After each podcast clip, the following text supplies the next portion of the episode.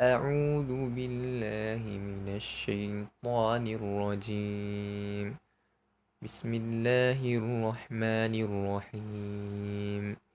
والشمس وضحاها والقمر إذا تلاها والنهار إذا جلاها والليل إذا يغشاها والسماء وما بناها والأرض وما طحاها ونفس وما سواها فألهمها فجورها وتقواها قد أفلح من زكاها وقد خاب من دساها كذبت ثمود بطواها إذ انبعث أشقاها فقال لهم رسول الله ناقة الله وسقياها فكذبوا فعقروها فدمدم عليهم ربي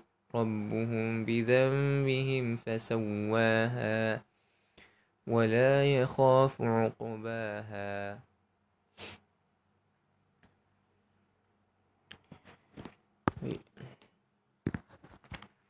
بسم الله الرحمن الرحيم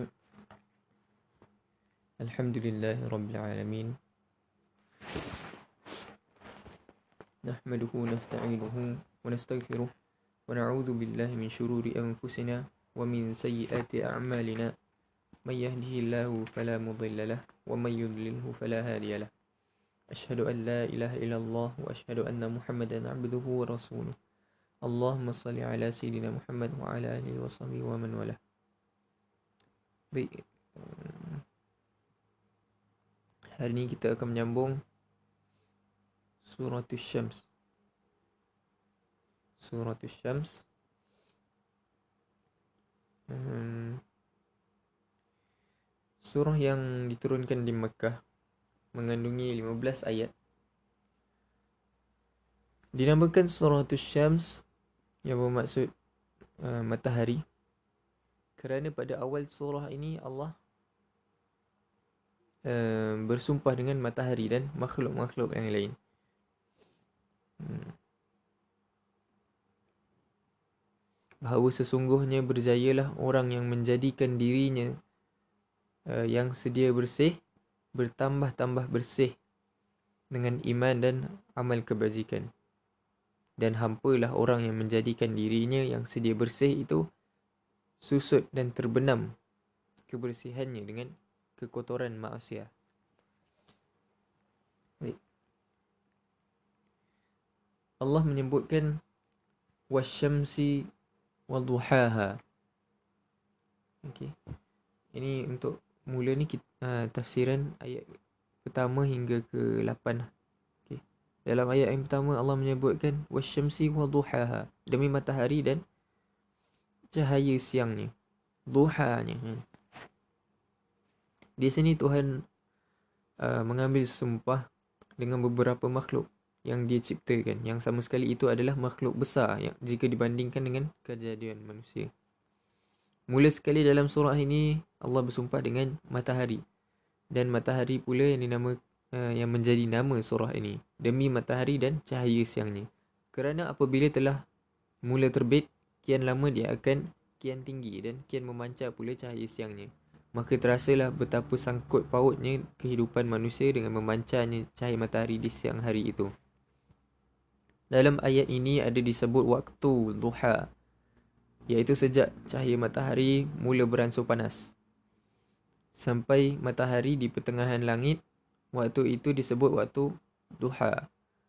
Syekh uh, Muhammad Abdul dalam tafsir Juzul Ammar dia mengatakan bahawa matahari dijadikan persumpahan eh, oleh Allah agar kita perhatikannya. Ha, dia punya terbit dan terbenam tu. Kerana dia adalah makhluk Tuhan yang besar dan dahsyat. Dan Tuhan uh, mengambilnya sebab cahaya siang dia jadi persumpahan. Kerana cahaya itulah sumber kehidupan dan penerang mencari petunjuk dalam alam ciptaan Allah yang luas ni. Di mana engkau dapat melihat hidup kalau cahaya tidak menerangi? Kan? Di mana engkau akan dapat melihat sesuatu yang tumbuh dan berkembang. Bahkan di mana engkau dapat mengetahui dirimu sendiri kalau tidak ada cahaya sang surya. Kemudian demi bulan apabila dia mengikuti wal qamari idza talaha. Yang dimaksudkan bulan mengikuti matahari ini adalah di saat-saat bulan bulan mencapai purnamanya. Iaitu sejak 13 hari bulan sampai 16 hari bulan. Waktu itulah bulan penuh sebagaimana adanya kelihatan di uh, dari muka bumi. Sehingga malam pun mendapat sinaran dari bulan sepenuhnya uh, sejak matahari terbenam sampai fajar menyingsing oleh sebab itu persumpahan uh, ilahi tertuju di sini bukan semata pada bulannya tetapi terutama uh, kepada perbandingan cahayanya dengan cahaya matahari. Bukanlah masuk ayat ini uh, bahawa bulan sendiri akan mengikuti cahaya uh, mengikuti matahari. Sebab sebagaimana tersebut dalam surah uh, Yasin kan perjalanan bulan itu lebih cepat dari perjalanan matahari sehingga tidaklah selayaknya matahari menukar bulan.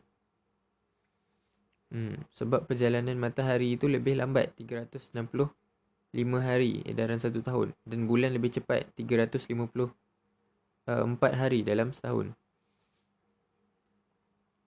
Kemudian demi siang apabila menampakkannya wan nahari idza jallaha. Artinya apabila hari telah bertambah siang bertambah nampak jelas matahari tu. Bahkan ada uh, matahari yang jelas tu yang menyebabkan matahari uh, adanya siang kerana dia waktu itulah matahari yang memancar kerana di waktu itulah matahari yang memancarkan cahaya itu menjadi lebih jelas. Sehingga jelaslah dalam ayat ini betapa pentingnya cahaya itu bagi seluruh alam dalam kekeluargaan matahari terutama di muka bumi kita ini. Dan kepentingan perhatian kita di hadapan cahaya itu bertambah lagi kerana ayat yang berikutnya. Iaitu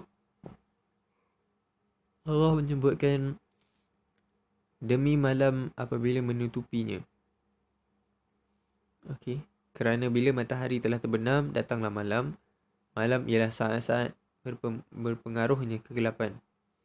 Kerana matahari tidak kelihatan lagi dan kegelapan malam itu mempengaruhi kepada urat-urat saraf kita. Dengan datangnya malam yang matahari laksana tersimpan lebih dahulu, kita pun dapat beristirahat menunggu matahari terbit pula. Kemudian demi langit dan apa yang mendirikannya. Setelah diambil perhatian kepada kita, uh, matahari, bulan dan siang dan malam, pada yang kelima diperingatkanlah uh, keindahan langit itu sendiri. Dan apa atau siapakah yang membina langit yang demikian indah? Yang kadang-kadang dinamai gubah hijau. Ha. demi indah permainnya di siang hari ketika awan beriring ke tepi bukan berarak ke tengah dan lebih indahnya lagi bila kelihatan di malam hari dengan hiasan bintang-bintang tidak pernah membosankan mata memandang. Lebih baik bagi mereka yang berperasaan halus. Kemudian demi bumi dan apa yang menghamparkannya. Wasam eh sorry wal ardi wa ma tahaha. Kelihatan pula keindahan bumi dengan lautan dan daratannya gunung dan ganangnya, danau dan tasiknya, rimba dan padang belantaranya, kayu-kayuannya, rumput-rumput, binatang-binatang, ikan di laut, ternak di padang. Okay, sebagaimana ayat kelima tentang langit, perhatian pun ditarik untuk memperhatikan apa yang menghamparkan bumi itu begitu indah. Dengan padang saujana yang uh, yang serjana serjana mata memandang. Hmm. Alangkah dahsyatnya kejadian bumi itu apakah agaknya dan uh, atau siapakah yang menghamparkannya sehingga manusia dapat hidup di dalam bumi yang terhampar itu. Di kedua ayat ini, ayat iaitu ayat kelima dan keenam, dikatakan apa untuk mencari siapa. Ha. Ha. Dikatakan apa yang apa yang menghampakan dan apa yang um, yang membinanya ha. untuk mencari siapa? Untuk menegaskan dari apa kepada siapa datanglah ayat tujuh itu. Demi sesuatu diri dan apa yang menyempurnakannya. Wa nafsi wa ma sawwaha. Wa nafsin wa ma sawwaha. Datanglah ayat selanjutnya kan? Ayat ketujuh tu. Atau sesuatu jiwa yang dimaksudkan ialah pribadi seorang insan termasuk engkau termasuk aku sesudah kita memperhatikan bulan bulan siang matahari malam semua tu kan. Kita disuruh mencari um, kalau dalam yang tadi tu uh, bulan bintang siang malam tu dalam uh, filosof fil, filosof uh, dinamakan fizika. Kita disuruh mencari apa metafiziknya hmm. sampai hendaknya kita mengisafi bahawa segala-gala itu mustahil terjadi dengan sendirinya. Semua teratur mustahil tidak ada yang mengatur untuk sampai ke sana. Sesudah melihat akan alam uh, hendaklah kita melihat diri sendiri. Siapa aku ni sebenarnya kan? Aku lihat mentari aku lihat bu, uh, aku tengok bu, uh, bulan aku tengok siang malam tu aku tengok langit aku tengok bumi kemudian aku berfikir aku melihat diri sendiri siapa siapakah adanya mula-mula yang kita dapati ialah aku ada bukti bahawa aku ni ada ialah kerana aku berfikir aku ada kerana aku bertanya okey Sesudah aku yakin yang aku ni ada, datanglah pertanyaan terakhir. Secara secara kebetulan ke aku ni ada? Kan? Secara kebetulan ke aku ni berfikir? Dan apakah ertinya aku kat sini? Siapa aku? Apakah tubuh kasar ni yang dinamakan fizika pula? Kalau hanya semata-mata tubuh kasar ini yang aku uh, mengapa waktu aku berhenti bernafas dan orang pun mati dan barulah sempurna hidupku kerana ada gabungan pada diri ini di antara badan dan nyawa dan nyawa itu pun adalah suatu uh, metafisik di luar kenyataan maka lanjutlah pertanyaan apa dan siapakah yang menyempurnakan kejadian itu uh, di sini kita mencari Tuhan yang maha mencipta setelah kita yakin akan adanya diri kita di sini di sinilah terletak pepatah terkenal. Man arafa nafsahu faqad arafa rabbahu. Barang siapa telah mengenal dirinya, nescaya kenallah Tuhan dia. Hmm, sedangkan diri sendiri lagi menjadi satu soalan besar.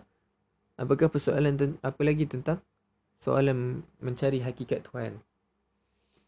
Maka nyatalah dan jelaslah Tuhan itu pada matahari dan cahaya siangnya, bulan ketika mengirinya, siang ketika menampakkannya. Itulah. Kemudian, maka menunjuklah dia. Fa'alhamaha. Dan uh, dia iaitu Tuhan yang mendirikan langit, menghamparkan bumi dan menyempurnakan kejadian insan, diberinya ilham, diberinya petunjuk kepadanya. Artinya, kepada diri insan tadi ha, akan kejahatan dan kebaikan fujuraha wa taqwaha diberilah setiap diri itu ilham oleh Tuhan. Mana jalan yang buruk mana jalan yang berbahaya yang akan membawa celaka supaya janganlah ditempuh. Dan bersamaan itu diberi pula petunjuk. Ha, mana jalan yang baik mana jalan yang membawa selamat dan bahagia dunia akhirat. Artinya bahawa setiap orang yang diberi akal untuk membuat penimbangan pertimbangan kan diberikan kesanggupan menerima ilham dan petunjuk. Semua orang diberitahu mana yang membawa celaka dan mana yang akan selamat. Itulah tanda cinta Allah kepada hamba-Nya. Dalam surah Al-Balad yang kita dah tadabbur kemarin dalam ayat 10 kan wahadainahun najdain dan kami telah menunjukkan kepadanya dua jalan yang mendaki yang kita dah terabur sebelum ni Allah bagi dua jalan mendaki tu dua-dua susah ni ha, tapi kita duk pilih ha. dua-dua jalan mendaki ha. kita yang pilih alright kemudian ayat ke tafsiran ayat ke 9 hingga ayat ke 15 oh kejap je habis lah Tafsiran ayat ke-9 hingga 15. Maka berbahagialah barang siapa yang membersihkannya. Qad aflaha man zakkaha. Setelah Tuhan memberi ilham dan petunjuk, mana jalan yang salah dan mana jalan takwa, terserahlah pada manusia itu sendiri mana yang akan ditempuhnya. Sebab dia beri dia diberi Allah akal budi. Maka berbahagialah orang yang membersihkan jiwanya. Hmm. Gabungan di antara jasmani dan rohani. Jasmani dibersihkan dari hadas dan najis. Hadas besar atau kecil. Baik najis ringan atau najis berat. Dan jiwanya dibersihkan pula dari penyakit-penyakit yang mengancam kemurniannya. Penyakit paling berbahaya bagi jiwa ialah mempersekutukan Allah Subhanahu Wa Taala dengan yang lain. Mendustakan kebenaran yang dibawa Rasul atau bersifat hasad dengki kepada sama sesama manusia. Benci, dendam, sombong, angkuh dan lain-lain. Kemudian ayat ke-10. Dan celakalah bagi seorang uh, yang mengotorinya. Wa qad khaba man dassaha. Lawan dari mensucikan iaitu membersihkan ialah mengotorinya. Membawa diri ke tempat yang kotor. Kotor jasmani tersebab najis ataupun kita kata tak istinja. Tidak berwuduk lalu tidak sembahyang, tidak tahu kebersihan dan kotor jiwa itu adalah sebab syirik atau dendam atau benci, kufur, eh, munafik. Ha. Seorang yang beriman hendaklah tak eh, selalu mengusahakan pembersihan diri luar dan dalam. Dan jangan mengotorinya. Sebab kekotoran akan membuka segala pintu kepada berbagai kejahatan yang besar. Sebagai salah satu bukti dari kekotoran jiwa itu ialah perbuatan kaum Samud. Kaum yang didatangi oleh Rasulullah sallallahu alaihi wasallam yang bernama Salih. Sorry. Uh, kaum yang didatangi oleh Rasul Allah yang bernama Salih. Kemudian ayat ke uh, 11. Ah uh, inilah nak cerita pasal kaum Samud tadi. Kadzabat Samudu bi telah mendustakan Thamud tersebab kesombongannya. Kesombongan adalah salah satu akibat daripada kekotoran jiwa. Kaum Thamud sombong, angkuh lantaran itu mereka tidak memperdulikan peraturan dan tidak menghargai janji yang telah diikat Allah Subhanahu Wa Taala. Seketika telah bangkit orang yang paling celaka di antaranya. Ini ayat ke-12 tu. Idzim ba'atha ashqaha. Di dalam surah-surah yang lain yang telah kita tafsirkan ataupun kita tadabbur telah kita ketahui bahawa sekelompok orang-orang yang celaka tidak menghargai nilai-nilai budi dan sopan santun peminum tuak dan penzina telah menantang telah menentang dan melanggar peraturan Allah Subhanahu Wa Taala. Okey. Faqala lahum rasulu Faqala lahum Rasulullah naqatallahi wa suqiyaha. Lalu berkata Rasulullah SAW kepada mereka eh sorry. Rasul Allah ni kaum kaum ni soleh Nabi soleh. Lalu kata kata Rasul Allah kepada mereka iaitu Rasul Allah dan Nabi nya Saleh alaihissalam yang telah diutus Allah taala kepada kaum itu kaum Samud mulanya mereka tidak mahu percaya kepada risalah yang dibawa oleh Nabi Saleh. Lalu akhirnya mereka meminta ayat atau tanda dan mukjizat akan jadi bukti bahawa dia memang utusan Allah. Lalu Tuhan ciptakan seekor unta yang besar. Maka dibuatnya berjanji bersama. Lalu, maka dibuatlah janji bersama. Bahawa jika unta itu tercipta, maka minum maka minuman akan dibagi. Sehari minuman untuk unta dan sehari untuk penduduk negeri itu. Air itu timbul dari satu mata air yang jernih di mana eh, di hari minuman unta mereka tidak boleh mengambil air walaupun seteguk. Di hari minuman mereka, unta tidak akan minum walaupun seteguk. Itulah yang diperingatkan oleh Nabi SAW. Jagalah unta dan minumnya. Dan minumannya. Okay. Allah sebut kan. Ayat ke-13.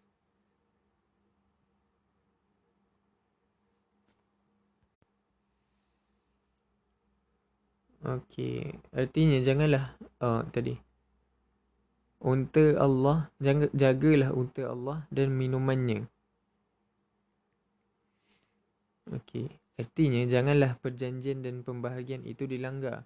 Turutilah baik-baik dan jagalah eh dan jangan unta Allah itu diganggu supaya kalian selamat. Tetapi mereka mendustakan dia. Fakadzabuhu. Dia uh, mulai mulanya mereka melanggar peraturan yang telah diperbuat itu kerana si celaka itu dua orang kepalanya iaitu si Qadar dan si Masda' ingin minuman tuak di rumah kekasih mereka seorang perempuan jahat. Setelah tuak itu dihidangkan ternyata sangat tebal alkoholnya. Mereka ingin ditambah sedikit dengan air. Tetapi pada malam itu air tidak ada dalam kendi perempuan itu. Dan malam itu tidak boleh diambil ke telaga. Sebab sedang dari minuman sebab sedang ha, uh, sedang hari minuman unta. Uh, maka dengan sombongnya kedua kepala penjahat itu menyuruh uh, anak buah mereka menyau air dan minum sepuas-puasnya dengan eh, dan jangan pedulikan peraturan yang dibuat Nabi Saleh itu. Kalau mem, uh, kalau membuat-buat peraturan yang mengikat kemerdekaan mereka, kalau perlu Saleh itu sendiri dibunuh. Lalu mereka bunuh unta itu yang dinamakan Allah Naqatallah. Unta Allah. Naqatallah. Okey. Unta itu mereka bunuh beramai-ramai pada malam itu juga. Mereka bagi-bagi dagingnya dan mereka makan bersama-sama.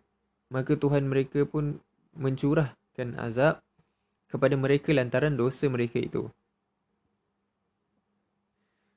Sebagaimana telah disebutkan dalam beberapa surah sebelum ini, didatangkan Tuhanlah kepada mereka sesaan tiga hari lamanya, khusus kepada sekalian mereka yang telah memakan daging unta itu. Hari pertama seluruh badan jadi kuning. Hari kedua masak jadi merah. Hari ketiga menjadi hitam. Dan pada petang hari yang ketiga itu, kedengaranlah suara pekik yang sangat hebatnya. Sehingga pecahlah anak telinga mendengarkannya. Dan sampai kepada urat perut pun jadi pecah. Adapun orang yang turut memakan daging unta itu telah dibawa oleh Nabi sallallahu uh, Nabi Saleh terlebih dahulu meninggalkan negeri negeri itu sehingga mereka pun selamat hingga diratakan kebinasaan itu. Ha. Fadam dama alaihim rabbuhum bi dhanbihim fasawwaha. Tidak ada yang terlepas. Semua yang bersalah laki-laki dan perempuan bahkan siapa saja pun disapu rata oleh azab itu. Kecuali orang-orang yang beriman yang telah dapat memelihara diri di bawah pimpinan Nabi Saleh sebelum azab turun. Maka tidaklah dia menghiraukan akibat dari kesalahan mereka. Wala yakhafu uqbaha. Artinya, jika semua yang bersalah itu mendapat siksa yang rata dari Allah tanpa kecuali, Janganlah sampai orang menyangka bahawa Allah berbuat aniaya kepadanya. Kepada hambanya. Azab Allah itu adalah akibat sahaja. Di dalam ayat disebut uqbaha daripada pelanggaran yang telah mereka lakukan. Maka maka segala manusia pun demikianlah jalan yang mereka tempuh. Uh, tidaklah mereka dengan tiba-tiba didatangkan dengan uh, seksaan dan azab. Tuhan terlebih dahulu mem- memberikan ilham mana jalan yang salah yang dan yang buruk dan mana pula jalan yang takwa dan selamat. Untuk perlengkapannya maka Allah Subhanahu Wa Taala mengutuskan rasul ha, guna menyempurnakan ilham yang diberikan Allah Subhanahu Wa Taala. Berbahagialah orang yang berusaha mensucinya kan Allah sebut tadi. Ha, qad aflaha man zakkaha. Bahagialah orang yang berjayalah orang yang mensucikannya. Wa qad khaba man dassaha kan jadi. Berbahaya eh, ber, ber, maka celakalah orang yang mengotorinya. Cubalah perhatikan kaum Samud itu telah Tuhan utus seorang rasul kepada mereka lalu mereka meminta tanda jadi tanda yang rasul itu adalah utusan Allah Subhanahu Wa Taala. Permohonan mereka dikabulkan. Lalu diikatkan janji dan dipersetujui bersama dan Tuhan pun mencipta unta itu tetapi rupanya masih ada di antara mereka yang mengotori dengan perangai-perangai jahat dan celaka. Sampai mereka bunuh unta itu dan mereka bahagikan dagingnya dan mereka makan bersukaria seakan-akan mempertontonkan bahawa peraturan dan perjanjian Allah itu tidaklah akan mencelakakan diri walau kalau dilanggar. Akibatnya bahawa Allah mengambil sikap dan uh, mereka pun dihancurkan. Maka tidaklah Allah menghiraukan atau sedikit pun Allah tidak merasa kasihan meskipun sifat Allah itu Ar-Rahman dan Ar-Rahim pengasih dan penyayang terdapat orang ini Tuhan melakukan sifatnya. Azizun Dzuntiqam artinya gagah perkasa dan membalas kesalahan yang setimpal. Kerana dalam sifat-sifat yang uh, demikian tidak sedikit pun kurang atau rosak sifat Ar-Rahman dan Ar-Rahim itu. Bahkan Allah Subhanahu Wa Taala dan uh, Ar-Rahman dan Ar-Rahim kepada makhluknya dan hamba-Nya yang lain diperlihatkan hal ini kepada mereka kerana Allah Subhanahu Wa Taala kasih dan sayang jangan sampai hamba yang menempuh eh, yang lain yang menempuh jalan yang salah itu pula Itulah artinya bahawa Allah tidak menghiraukan akibat dan kesalahan mereka sebagaimana yang terlukis pada ayat 15 penutup surah tu ayat yang terakhir tu kan. Ha.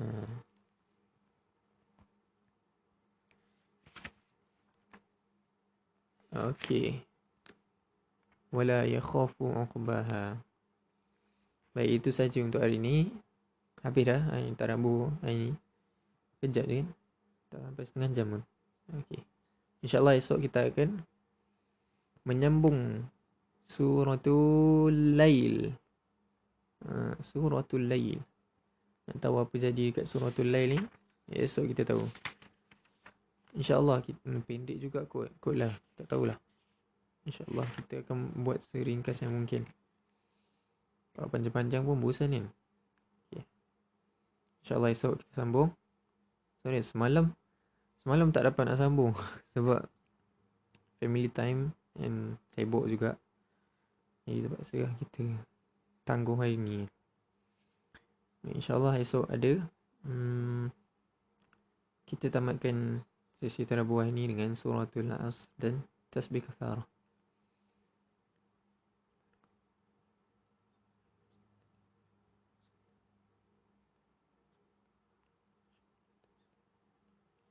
Assalamualaikum warahmatullahi wabarakatuh.